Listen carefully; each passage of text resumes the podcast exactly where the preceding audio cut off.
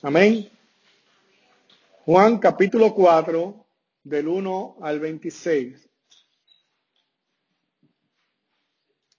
Dice así la palabra del Señor, en el nombre del Padre, del Hijo y del Espíritu Santo. Cuando pues el Señor entendió que los fariseos habían oído decir, Jesús hace y bautiza más discípulos que Juan, aunque Jesús no bautizaba, sino sus discípulos, salió de Judea y se fue otra vez a Galilea, y le era necesario pasar por Samaria. Vino pues a una ciudad de Samaria llamada Sicar, junto a la heredad que está, junto a la heredad que Jacob dio a su hijo José. Y estaba allí el pozo de Jacob. Entonces Jesús, cansado del camino, se sentó así junto al pozo. Era como la hora sexta. Vino una mujer de Samaria a sacar agua. Y Jesús le dijo, dame de beber. Pues sus discípulos habían ido a la ciudad a comprar de comer. La mujer samaritana le dijo, ¿cómo tú siendo judío me pides a mí de beber, que soy mujer samaritana? porque judíos y samaritanos no se tratan entre sí. Respondió Jesús y le dijo, si conocieras el don de Dios y quién es el que te dice, dame de beber, tú le pedirías y él te daría agua viva. La mujer le dijo, Señor, no tienes con qué sacarla y el pozo es hondo, es hondo. ¿De dónde pues tienes el agua viva? ¿Acaso eres tú mayor que nuestros padres Jacob? que nos dio de este pozo, el cual bebieron él y sus hijos y sus ganados? Respondió Jesús y le dijo, cualquiera que bebiere de esta agua volverá a tener sed. Mas el que bebiere del agua que yo le daré no tendrá sed jamás, sino que el agua que yo le daré será en él una fuente de agua que salte para vida eterna. La mujer le dijo, Señor, dame de esa agua para que no tenga yo sed ni venga aquí a sacarla. Jesús le dijo, ve, llama a tu marido y ven acá. Respondió la mujer y le dijo, no tengo marido. Jesús le dijo, bien has dicho, no tengo marido, porque cinco maridos has tenido y el que ahora tienes no es tu marido. Esto has dicho con verdad. Le dijo la mujer, Señor, me parece que tú eres profeta. Nuestros padres adoraron en este monte y vosotros decid, que en Jerusalén es el lugar donde se debe de adorar. Jesús le dijo, mujer, créeme que la hora viene cuando ni en este monte ni en Jerusalén adoraréis al Padre. Vosotros adoráis lo que no sabéis, nosotros adoramos lo que sabemos porque la salvación viene de los judíos. Mas ahora la hora viene y ahora es cuando los verdaderos adoradores adorarán al Padre en espíritu y en verdad porque también el Padre tales adoradores busca que le adoren. Dios es espíritu, y los que le adoran en espíritu y en verdad es necesario que adoren. Le dijo la mujer, sé que ha de venir el Mesías llamado el Cristo. Cuando Él venga, nos declarará todas las cosas. Jesús le dijo, yo soy el que habla contigo. Damos gracias, Señor, por tu palabra en esta tarde. Y te pedimos que nos hables, Señor, a nuestros corazones. Y te pedimos, Señor, que tú seas obrando en nuestras vidas, Señor, a través de la misma. Que podamos entender y comprender este pasaje bíblico, Señor, que tú nos has dejado aquí eh, por medio del Espíritu Santo y a través del apóstol Juan, Señor. En el nombre de tu Hijo Jesús te damos gracias. Amén y amén. Bueno, como dijimos ahorita, Estamos eh, estudiando una serie sobre el libro de Juan y ya hemos estudiado los primeros tres capítulos. Eh, la semana pasada terminamos con los versos últimos del capítulo 3 y hoy comenzamos con el capítulo 4, con esta maravillosa historia que los que llevamos mucho tiempo en la iglesia hemos escuchado esta historia muchas veces, la historia de la mujer samaritana. Así que puede ser que usted haya escuchado esta historia muchas veces Puede ser que hoy usted venga aquí, es la primera vez que usted escucha esta historia. Pero lo interesante eh, y lo importante es que esta historia que Juan nos cuenta aquí es una historia increíble y que podemos aprender muchas cosas de esta historia bíblica que está aquí en el libro de Juan. Una de las cosas que podemos ver en esta historia es la conversión de esta mujer samaritana. La conversión de esta mujer eh, samaritana. Ella reconoce a Jesucristo como su único y exclusivo Salvador, como el Mesías anunciado. Y todavía nosotros leímos hasta el verso 26, pero si usted lee todo el capítulo, pues se va a dar cuenta que ella compartió el Evangelio en el lugar donde ella eh, vivía. También podemos ver en esta historia la compasión de Dios por la humanidad. La compasión de Dios, el amor de Dios por la humanidad no tiene límites. Aquí está hablando con una mujer eh, samaritana que había sido desechada por la sociedad. Esta mujer samaritana había sido desechada por la sociedad. Pero a pesar de eso, Jesús va al rescate de ella. Así que podemos ver la conversión de esta mujer y también podemos ver que la sociedad la había rechazado, pero Jesucristo no la rechazó.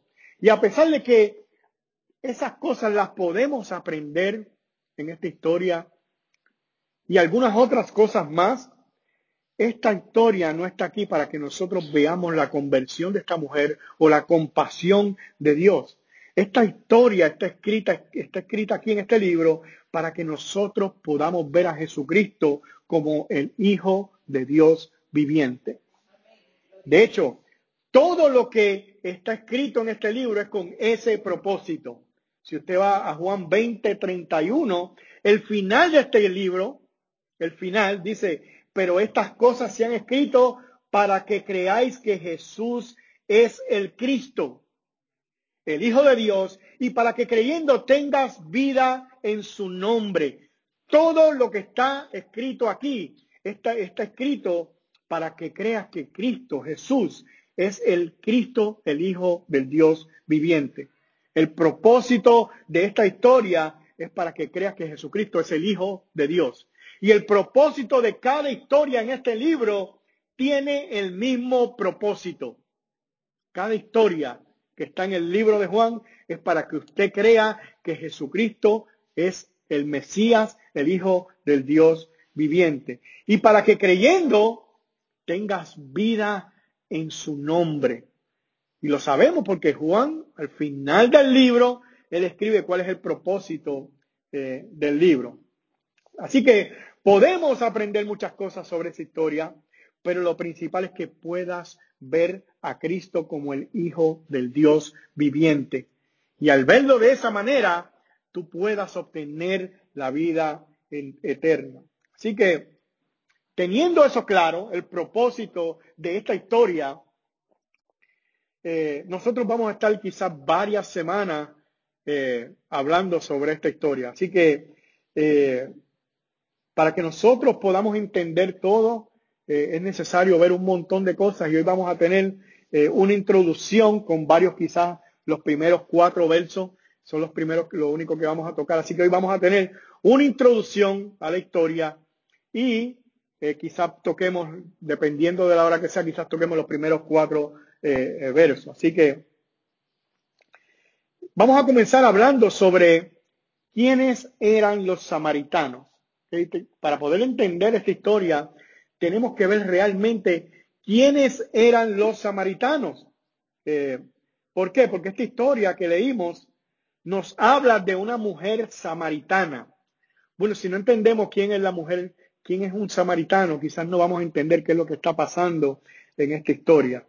Y la mejor respuesta que yo encontré de quiénes eran los samaritanos dice así, samaritanos estos eran un pueblo mestizo de origen judío y gentil que reclamaba ser descendencia de Jacob y adoraban al Dios de Israel, pero pensaban que en el monte Jericín y no en Jerusalén era el lugar santo para adoración. Debatían extensa y amargamente con los judíos, lo que dio lugar muchas hostilidades políticas en los días de Jesús y algunas veces hizo necesaria la intervención de los romanos. Así que estos eh, samaritanos tenían problemas con los judíos, ¿ok? Pero ellos habían salido de los judíos, o sea, eran una raza mezclada. Este, para nosotros entender realmente de dónde vienen los samaritanos, tenemos que ir a Segunda de Reyes 23 al 41. Ahí realmente nos dice de dónde salen los samaritanos en, en Segunda de Reyes 23 eh, al 41.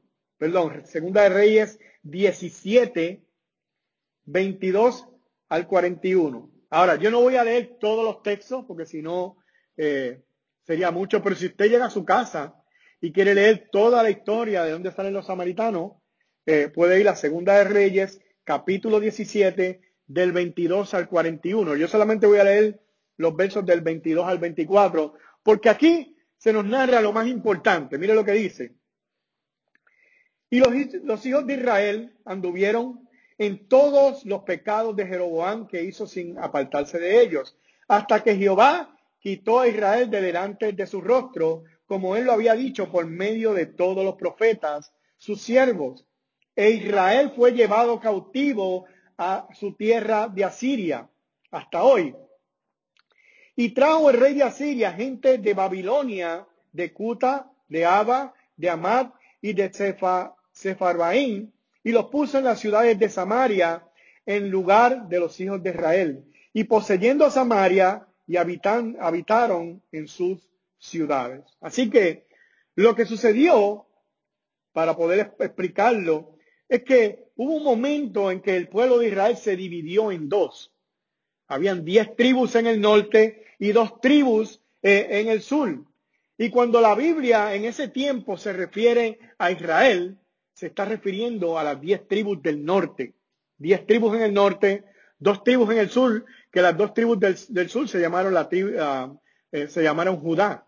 Así que cuando en el verso dice que Israel fue llevado cautivo, está hablando de las diez tribus del norte. Así que las diez tribus del, del, del, del norte fueron llevados cautivos a la nación de Asiria. Y a la misma vez, dice el texto, que el rey de Asiria trajo gente de Babilonia que habitó en las ciudades de Samaria. O sea, se llevó parte del pueblo de Israel a Siria y trajo parte de su pueblo a habitar en las regiones de Samaria. Y eso era una táctica que usaban los gobernantes en ese tiempo para poder asimilar la cultura de ese pueblo a la cultura del pueblo que invadía ese lugar. Ellos metían gente de su pueblo ahí con sus costumbres, su, su, eh, su religión, y los pueblos de ahí absorbían esa creencia y se volvían, en este caso, asirios.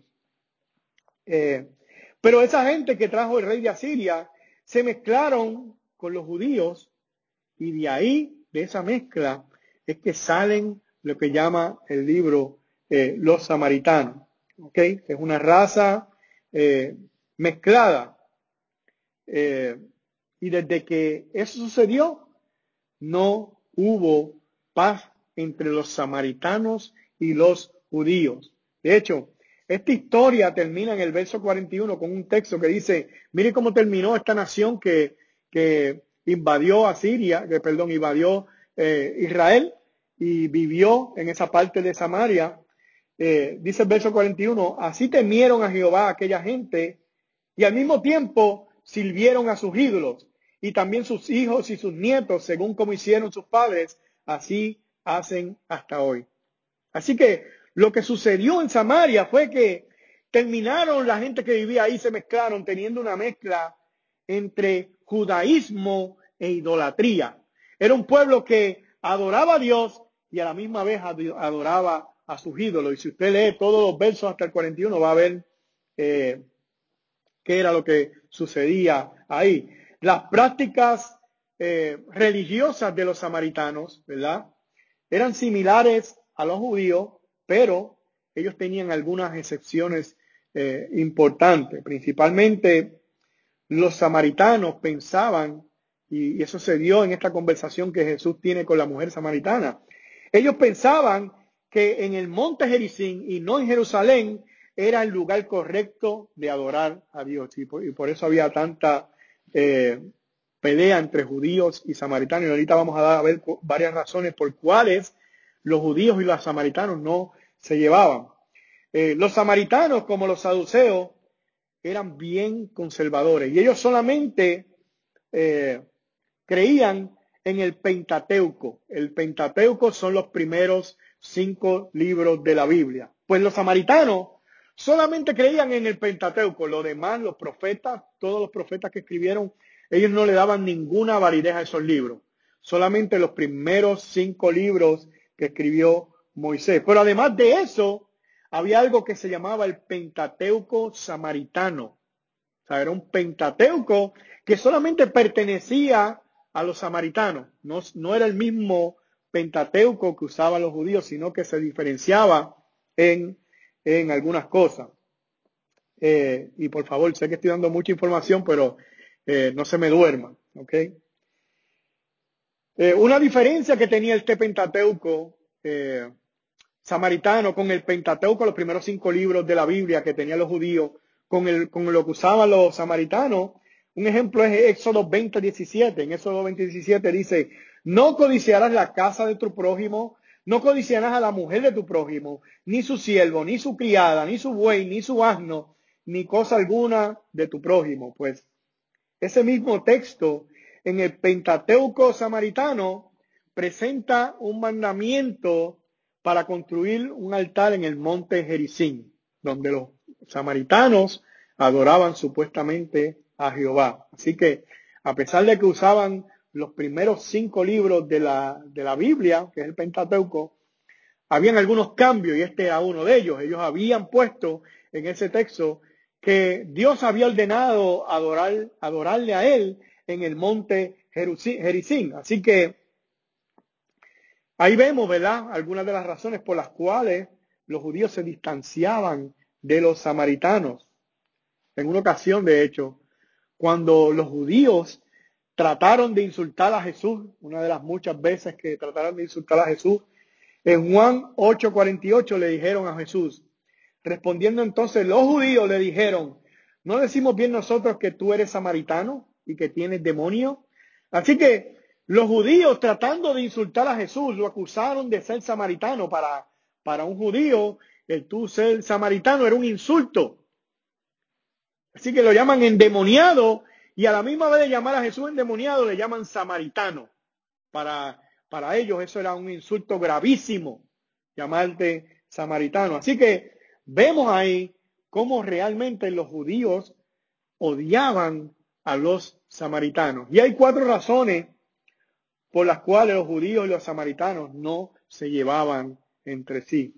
La primera es que cuando los judíos regresaron de su cautiverio en Babilonia, ellos comenzaron a construir su templo eh, bajo la dirección de Nehemías y mientras ellos construían su templo, los samaritanos que vivían en ese lugar se opusieron fuertemente a la construcción del templo en Jerusalén. Y si usted va a Nehemías 6, del 1 al 14, está esa historia. Así que los judíos regresan del cautiverio y, los samaritanos, en vez de recibir a los judíos, lo que hicieron fue ponerle trabas al construir el templo. Así que esa es una de las razones por las cuales los judíos no se llevaban con los samaritanos. La otra razón es porque los samaritanos construyeron un templo en el monte Jericín. Ahora, hay muchas versiones sobre esto. Todavía eh, los, los, que investigan la historia van al monte Jericín y no han encontrado rastros de que hubo un templo en, ese lugar. Pero lo que se dice es que en, en Jericín los samaritanos construyeron un templo donde ellos adoraban a Jehová en competencia con los judíos que adoraban a Jehová en Judá, en Jerusalén. Así que por esa razón también los samaritanos y los judíos no se llevaban. Eh, otra razón por la que samaritanos y judíos no se llevaban es porque Samaria se convirtió en un lugar de refugio para todos aquellos que violaban la ley en el pueblo de Judá. Violaban la ley, huían a Samaria y entonces allí nadie los buscaba. Así que todos los, los, los que hacían cosas malas iban a Samaria, se escondían allí, el pueblo samaritano los protegía y a esa, de esa misma manera se creaba este eh, odio, más odio hacia los judíos de parte de los samaritanos. Y la última es que los samaritanos rechazaban eh, todos los escritos de la palabra del Señor y solamente utilizaban los primeros cinco y a su manera. Así que ahí vemos cuatro razones por las cuales los samaritanos y los judíos no se llevaban. Y cuando Jesucristo llega a Israel, este panorama fue lo que él se encontró. Él se encontró un pueblo judío que no se llevaba con samaritanos. Y recuerde, los samaritanos habitaban en el mismo lugar, en el mismo Israel. Por eso cuando Jesús va a subir a Galilea, tiene que pasar por Samaria. Okay, ahorita vamos a darle algunos eh, datos sobre eso. Entonces ya vimos por qué eh, los judíos y los samaritanos no se llevaban, ¿ok? Ahora vamos a ver eh, diferencia entre esta conversación que tiene Jesús con esta mujer samaritana, y no sé cuántos se recuerdan, pero en el capítulo 3, cuando nosotros comenzamos el capítulo 3, eh, nos habla también de una conversación. Y en este capítulo 4, que comienza, nos está hablando también de una conversación que Jesús tiene. En el capítulo 4 Jesús está conversando con esta mujer samaritana. En el capítulo 3 Jesús está conversando con un hombre que se llama Nicodemo. Y hay unos contrastes y unas diferencias entre la conversación en que Jesús tiene con Nicodemo y la conversación que tiene Jesús con esta mujer samaritana. Primero, cuando Jesús habla con Nicodemo, podemos ver que eh, están hablando en dos lugares diferentes. Jesús habla con Nicodemo en Jerusalén, en Judá. Pero cuando habla con la mujer samaritana, ella él está hablando con ella en Samaria. Los judíos no pasaban ni siquiera por aquel lugar, Samaria. Ellos evitaban pasar por Samaria. Podemos ver una diferencia en el momento o la hora en que ellos hablan con Jesucristo. Cuando Nicodemo habla con Jesucristo, ¿qué dice la Biblia? fue de noche. Fue de noche hablar con Jesucristo. Cuando la mujer samaritana habla con Jesucristo, eran las doce del mediodía, a plena luz del día. Podemos ver la ocasión en que los dos hablan. Nicodemo estaba planificando hablar con Jesús y él llegó a Jesucristo de noche, él planificó todo. Esta mujer samaritana solamente fue a recoger agua. Ella no planificó que en ese lugar hubiera alguien. De hecho, la razón por la que ella va a esta hora del día es porque ella no quería encontrarse a nadie. Pero allí estaba Jesucristo sentado. Así que no fue una visita planificada por ella, pero fue planificada por el cielo. En el contenido de la conversación podemos ver que Nicodemo le hace una pregunta, lo que podemos llamar una pregunta teológica, una pregunta sobre la ley, una pregunta sobre la salvación. Pero cuando vamos a la mujer samaritana, ella no pregunta nada que tenga que ver con la ley. Están hablando cosas cotidianas del diario vivir, sacar agua, darte agua. Claro, Jesucristo le da un giro a la conversación de ellas, eh, para a la conversación de ellos para para tornarlo, ¿verdad?, en la salvación de, de esta mujer. Podemos ver también el iniciador. En el caso de Nicodemo, Nicodemo fue a buscar a Jesús entre comillas, porque sabemos que Jesús sabe todas las cosas, pero Nicodemo planificó esto. En el caso de esta mujer, Jesús es el que inicia la conversación. En el caso de Nicodemo, Nicodemo fue el que inició la conversación. No sé si se recuerdan cuando dice, sabemos que viene de Dios porque las cosas que tú haces no las puede hacer nadie si Dios no está con él. Pero en el caso de la mujer samaritana, Jesús es el que comienza la conversación cuando le dice, dame agua de beber. Podemos ver también que son de diferentes grupos étnicos. Uno es judío, el otro es samaritano, y ya vimos de dónde salen los samaritanos. Podemos ver también que hay un estatus social diferente en el caso de Nicodemo, él era un maestro, un gobernante, una, una persona respetada por la sociedad. En el caso de esta mujer, había sido despreciada por la sociedad. Era una mujer inmoral. Dice el texto que había tenido cinco esposos y estaba viviendo con uno que no era su esposo. Y quizás esa es la razón por la cual ella no va a beber a, buscar agua a la hora que todas las mujeres van a buscar agua. Estaba eh, prácticamente escondiéndose de la sociedad. Así que eh, en el caso de Nicodemo era un maestro, una persona respetada por la sociedad, religioso, pero esta mujer era despreciada por la sociedad. Inclusive vemos una diferencia en el sexo. Nicodemo es un hombre, esta, eh, ella es una mujer. La actitud. Nicodemo viene con una, una actitud amable, llamó a, a, Jesucristo maestro. En el caso de la mujer samaritana, primero viene un poquito fuerte, hostil, eh, como, como, como que no esperaba encontrarse a nadie ahí, no le quería dar eh, agua a, a, Jesús, pero después lo trata a Jesucristo con respeto. Podemos ver una diferencia en la forma de la conversación. En la conversación con Nicodemo, a mitad de conversación Nicodemo desaparece. No se sabe qué sucedió con él y termina Jesucristo dando lo que llaman por ahí un monólogo, hablando solo. Pero cuando vemos a esta mujer, el diálogo se conserva hasta el final de la conversación, completo. Y son dos cosas muy diferentes que podemos ver. El resultado de la conversación con Jesucristo, en el caso de Nicodemo no vemos el resultado. ¿Qué pasó después que Jesucristo habló con él? Hasta que Jesucristo es crucificado y podemos ver nuevamente a, Nicodemo en, los versos bíblicos, no pues, pues, tenemos, perdón, tenemos una idea de lo que sucedió con él. Pero en el caso de esta mujer, se convirtió, testificó y mucha gente creyó por el testimonio que ella llevó.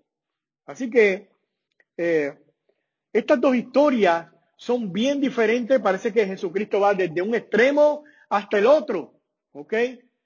Primero habla con Nicodemo, después habla con esta mujer y son dos personas totalmente diferentes, de diferentes nacionalidades, diferente eh, educación, diferente estatus social y no importando esas cosas, al final ambos reciben o necesitan la salvación del Señor.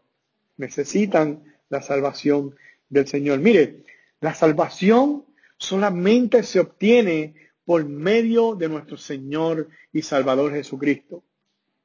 Y todos necesitamos la misma salvación. Todos.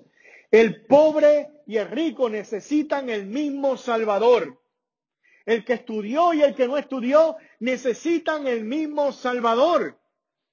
Si tú eres ingeniero o tú barres la calle tú necesitas el mismo Salvador. Y cuando vino Jesucristo a este mundo, Él no hizo asesión de personas. Lo vimos en el capítulo 3 hablando con un religioso respetado de aquel tiempo y ahora lo vemos hablando con una mujer despreciada por la sociedad, adúltera, que no conocía muchas cosas de la ley. Él no hizo asesión de personas. Y él, como él no hizo asesión de personas, mi hermano, nosotros tampoco debemos hacer asesión de personas. Es nuestro deber hablarle de Jesucristo a todo el mundo. No es al que nos caiga bien, no es al que esté en un estatus social eh, que la gente lo admira. De hecho, hay gente que piensa que si un artista reconocido o, un cantante que la gente conoce se, eh, viene a Jesucristo, oh, va a ser mejor trabajo para la gloria del Señor. ¿En dónde usted sacó eso? Dios usa a aquel, al que Él quiera. Al que Él quiera. Y lo mismo utiliza a alguien de la alta sociedad como puede usar a alguien que simplemente se dedica a una cosa sencilla como barrer y limpiar las calles. Para Dios no hay acepción de persona. Ahora, hay una diferencia más en estas dos conversaciones y esta diferencia es muy, pero que muy interesante. Y esta diferencia se encuentra en el verso 26 de los versos que nosotros hemos leído, en el verso 26 del capítulo 4. Y vamos a leer desde el verso 25 para poder entender mejor lo que Jesús está diciendo. Dice Juan 4, 25 y 26, mire esto. Le dijo la mujer, sé que ha de venir el Mesías, llamado el Cristo. Cuando Él venga, nos declarará todas las cosas. Jesús le dijo, yo soy el que habla contigo. Jesús le confiesa a esta mujer que ni siquiera se nos menciona el nombre en el relato bíblico. Aquí no hay nombre. La mujer samaritana. Jesús le confiesa a esta mujer que Él es el Cristo. Y es la primera vez en el libro de Juan que Él confiesa con sus propios labios que Él es Jesucristo. Y nosotros podíamos pensar, ¿verdad? Que en la conversación que él tuvo con Nicodemo, ¿verdad? El ministerio de Jesús estaba creciendo, dicen los, relatos bíblicos, que la gente lo seguía. Él quería darse a conocer, su ministerio estaba creciendo, la gente lo seguía. Los líderes religiosos de aquel tiempo se preguntaban, según las señales que él estaba dando, ¿será este el Mesías? Ellos tenían duda. Y podría uno pensar, bueno, una confesión como esta que Jesús le hace a esta mujer, ¿no era mejor que se la diera Jesús a Nicodemo? ¿No era mejor que Jesús le dijera a Nicodemo que él era el Cristo? Pero Jesucristo no se lo dijo a Nicodemo. No se lo dijo al líder respetado de aquel momento. Se lo dijo a esta mujer samaritana de dudosa reputación en un pozo al mediodía. ¡Wow! Pero estas cosas las hace Jesucristo porque los caminos de Dios no son nuestros propios caminos. Nosotros pensamos de una manera, pero Jesucristo y Dios piensan de otra. De hecho, hay un texto bíblico en Isaías 55, del 8 al 9, que dice, porque mis pensamientos no son vuestros pensamientos, ni vuestros caminos mis caminos, dijo Jehová. Como son más altos los cielos que la tierra, así son mis caminos más altos que vuestros caminos, y mis pensamientos más que vuestros pensamientos. Los pensamientos de Dios están muy lejos de los pensamientos del hombre. Él conoce muchas cosas que nosotros no conocemos. Como están los altos del así de alto el cielo de la tierra, así de diferentes son los pensamientos de Dios de nuestros pensamientos. Nosotros pensamos en hacer un montón de cosas, pero cuando Dios nos dice lo que tenemos que hacer, a veces la respuesta de nuestro Dios no nos hace mucho sentido. Y pensamos, no, yo no voy a hacer eso, porque es mejor que yo lo haga de esta manera, me, me hace más sentido. Déjenme darle un ejemplo. Filipenses 1, del 12 al 14, hay una historia muy interesante. Dice, Filipenses 1, del 12 al 14. Quiero que sepáis, hermano, que las cosas que me han sucedido han redundado más bien para el progreso del Evangelio. De tal manera que mis prisiones se han hecho patentes en Cristo en todo el pretorio y a todos los demás. Y la mayoría de los hermanos, cobrando ánimo en el Señor con mis prisiones, se atreven mucho más a hablar la palabra sin temor. Déjenme leer estos mismos versos en la nueva versión internacional para que podamos quizás captarla un poco mejor. Dice, hermano, quiero que sepan que en realidad lo que me ha pasado ha contribuido al avance del Evangelio. Es más, se ha hecho evidente a toda la guardia del palacio y a todos los demás que estoy encadenado por causa de Cristo. Gracias a mis cadenas, ahora más que nunca la mayoría de los hermanos, confiando en el Señor, se han atrevido a anunciar sin temor la palabra de Dios. Ahora, esos textos que yo he leído en Filipenses 1, del 12 al 14, déjenme darle una corta explicación de qué es lo que está sucediendo aquí. Pablo, el apóstol Pablo es quien escribe estos versos. Y el apóstol Pablo siempre, mientras él estaba en otros lugares, siempre quería visitar a Roma y predicar el Evangelio en Roma. Su plan, como quizás cualquiera de nosotros que tenemos celo por la obra de Dios, es ir a otros lugares y llevar el Evangelio. Y quizás su plan al ir a Roma era hacer lo que él siempre hacía cuando visitaba los lugares, predicar, pararse, visitar la sinagoga. En el caso de nosotros, cuando nosotros queremos alcanzar los que no han sido alcanzados, podemos pensar en invitar a la iglesia, hacer una campaña, invitar predicadores, hacer cosas como esa para que la mayoría de gente llegue al lugar, escuche el Evangelio y vengan a los pies de Cristo. Quizás eso es lo que nosotros pensamos en nuestra mente. Quizás eso es lo que Pablo estaba pensando cuando él iba a visitar a Roma. Él quería ir a Roma para evangelizar y predicar el Evangelio. Pero ¿sabe qué? Dios tenía otro plan. ¿Cuál era el plan de Dios? ¿Cuál era el plan de Dios para que el Evangelio fuera predicado en Roma? Encarcelar a Pablo. El plan de Dios era que Pablo estuviera preso. Y así, Pablo estando preso, el Evangelio iba a prosperar en Roma. Y uno en su mente podría pensar, ¿cómo es posible que el Evangelio se pueda propagar con alguien estando preso? Bueno, sucedieron dos cosas para que el Evangelio se propagara. La primera, Pablo estaba encadenado a un soldado.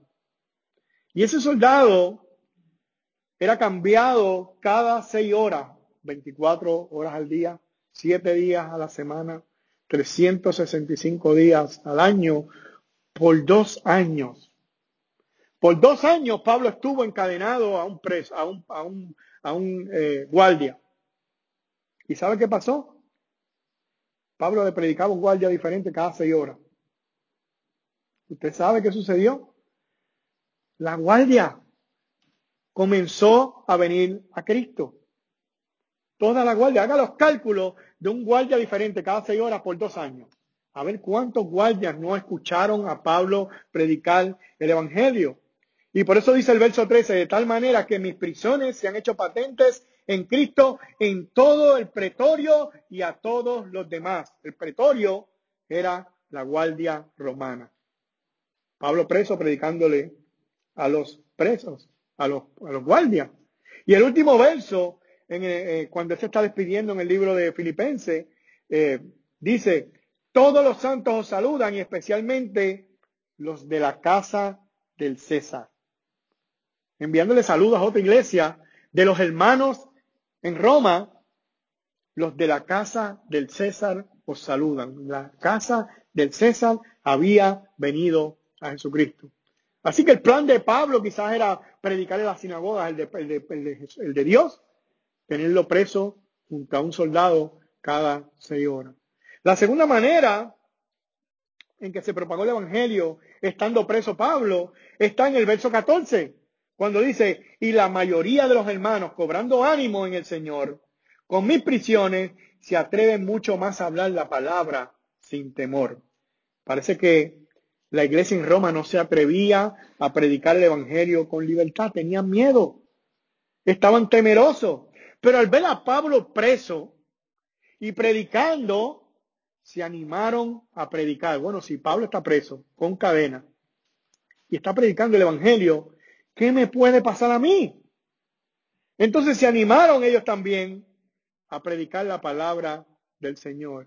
Y, y de esa manera vemos cómo se propagó el Evangelio en Roma. Los planes de Pablo eran uno, los planes de Dios eran otros. Y así mismo pasa con esta confesión. La mayor confesión del universo no fue un líder religioso de ese tiempo, sino una pobre mujer samaritana de dudosa reputación.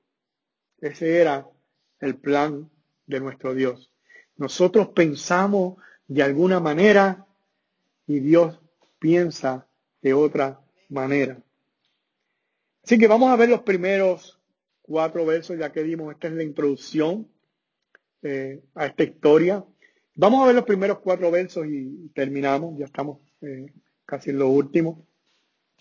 Y dice los versos del 1 al 4, cuando, cuando pues el Señor entendió que los fariseos habían oído decir Jesús hace y bautiza más discípulos que Juan, aunque Jesús no bautizaba sino sus discípulos, salió de Judea y se fue otra vez a Galilea y le era necesario pasar por Samaria. Así que en estos versos eh, se nos dice que Jesús se enteró que los fariseos estaban comentando que Jesús tenía y bautizaba más discípulos que Juan el Bautista.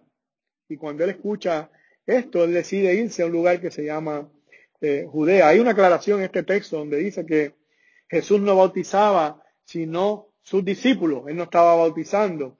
Jesús se encargaba de la enseñanza. Sus discípulos no estaban capacitados todavía para enseñar. ¿Ok? Así que Jesucristo se encargaba de la enseñanza bíblica y a la hora de bautizar, como él está enseñando a sus discípulos, sus discípulos eran los que se encargaban de bautizar las personas. Y podemos ver, ¿verdad? Eh, cómo Jesucristo estaba enseñando a sus discípulos, ¿verdad? Cuando él se encargaba de la enseñanza, de lo más importante, todavía los discípulos no podían enseñar, no estaban capacitados para hacerlo, pero podían bautizar. Y Jesucristo les mostró cómo hacerlo y según el relato bíblico, ellos eran los que bautizaban en vez de Jesucristo. Eh, también vemos que Jesucristo tiene que irse a ese lugar, él sabe que tiene que irse a ese lugar. Eh, ya Juan el Bautista había tenido problemas con los fariseos. Eh, si se quedaba ahí, él iba a tener más problemas con los fariseos. Y él tiene problemas con los fariseos en todo momento. De hecho, por sus problemas con los fariseos que termina crucificado, pero todavía no era el tiempo de la crucifixión. Su ministerio estaba comenzando, sus discípulos no están capacitados todavía para enseñar y él decide irse eh, a un lugar llamado Galilea. Eh, Galilea queda al norte y según lo que eh, he leído, el camino desde donde él estaba hasta Galilea es un camino de tres días. Tres días si tú vas y atraviesas Samaria. Si tú atraviesas Samaria es un camino directo hacia el norte. Y si tú atraviesas Samaria son tres días. Pero los judíos no les gustaba pasar por Samaria, mi hermano. Los judíos odiaban tanto a los samaritanos que para ellos eso era tierra inmunda. Llegar allí era inmundo, pisar tierra inmunda. Entonces ellos realmente evadían por donde vivían los samaritanos y, y eso le tomaba tres días más, el doble del camino. Si el camino duraba tres días, para poder evitar Samaria, seis días y no pasar por Samaria. Así que era prácticamente rodearla por el este o por el oeste, eh, y eso hacía que el camino fuera eh, más largo. Eh, también nos dice el verso 4 por qué Jesús iba a pasar por Samaria. El verso 4 dice, y era necesario pasar por Samaria. Le era necesario pasar por Samaria. No es que el camino era más corto por Samaria. Sí, sabemos que el camino era más corto por Samaria. Era más corto. Pero la razón por la cual él se fue por Samaria no es porque el camino era más corto, porque si hubiera sido la razón principal, hubiera dicho porque era más corto pasar por Samaria. Pero él dice, que le era necesario pasar por Samaria. Era necesario porque él tenía una cita con una mujer que Dios iba a salvar. Dios iba a salvar a una mujer. La mujer no lo sabía. La mujer no tenía ni idea. Esta mujer vino a sacar agua de un pozo sin ninguna idea. Los discípulos tampoco sabían discípulos no, sabían absolutamente nada. Y no hemos llegado ahí, pero los discípulos se fueron a comprar comida. Pero Jesús, que todo lo sabe, él había planificado esta cita con esta mujer en ese pozo para que esta mujer fuera salva. Así que esta conversación la vamos a terminar la semana que viene y vamos a ver qué sucede en la conversación de Jesucristo con esta mujer samaritana. Y vamos a ver algo muy interesante donde quizás nos vamos a, tomar mucho tiempo varios domingos hablando y es sobre la adoración. Porque de los versos 20 al 24 se nos habla de la adoración. Y yo creo que si algo debemos de aprender nosotros, y estos textos nos da mucha información sobre eso, es cómo nosotros podemos adorar a Dios adecuadamente. La adoración a Dios no es hacer lo que a mí me gusta, porque piensan algunos que la adoración es, bueno, si esto suena bien y suena bonito, pues yo lo hago. No. La adoración no es para ti. La adoración es para Dios. Y tenemos que buscar lo que a Dios le gusta, lo que le agrada y lo que Él dice en su palabra. Y cuando aquí se habla, eh, esta mujer, entre esta conversación entre Jesucristo y la mujer samaritana, se nos habla mucho de la adoración a Dios. Así que quizás vamos a estar un tiempo hablando sobre la verdadera adoración a nuestro Dios, cómo debe de ser. Mientras tanto, la semana que viene eh, continuamos con esta historia y con esta conversación que tiene la mujer samaritana con su Señor Jesucristo. No quiero terminar sin pedirle, ¿verdad? Aquellos que están aquí por primera vez o de visita, si usted no ha conocido a Jesucristo, a eso nos ha llamado el Señor. El Señor nos manda a que siempre que nosotros hablemos, hagamos un llamado a que tú vengas al arrepentimiento a Él. De hecho, cuando Él comenzó a predicar en Mateo 4, 17, dice, desde entonces comenzó Jesús a predicar. Miren lo que Jesús predicaba. Y a decir, arrepentíos, porque el reino de los cielos se ha acercado. Y es nuestro deber como pastor, como predicador, cada vez que tengamos un micrófono, llamar a la gente al arrepentimiento y a venir a Jesús a pedir perdón por sus pecados, porque el problema del hombre es su pecado. Y si tú no has venido a Cristo, Él te llama a que tú vengas arrepentido a Él. Y Él te va a perdonar. Amén. Señor, te damos gracias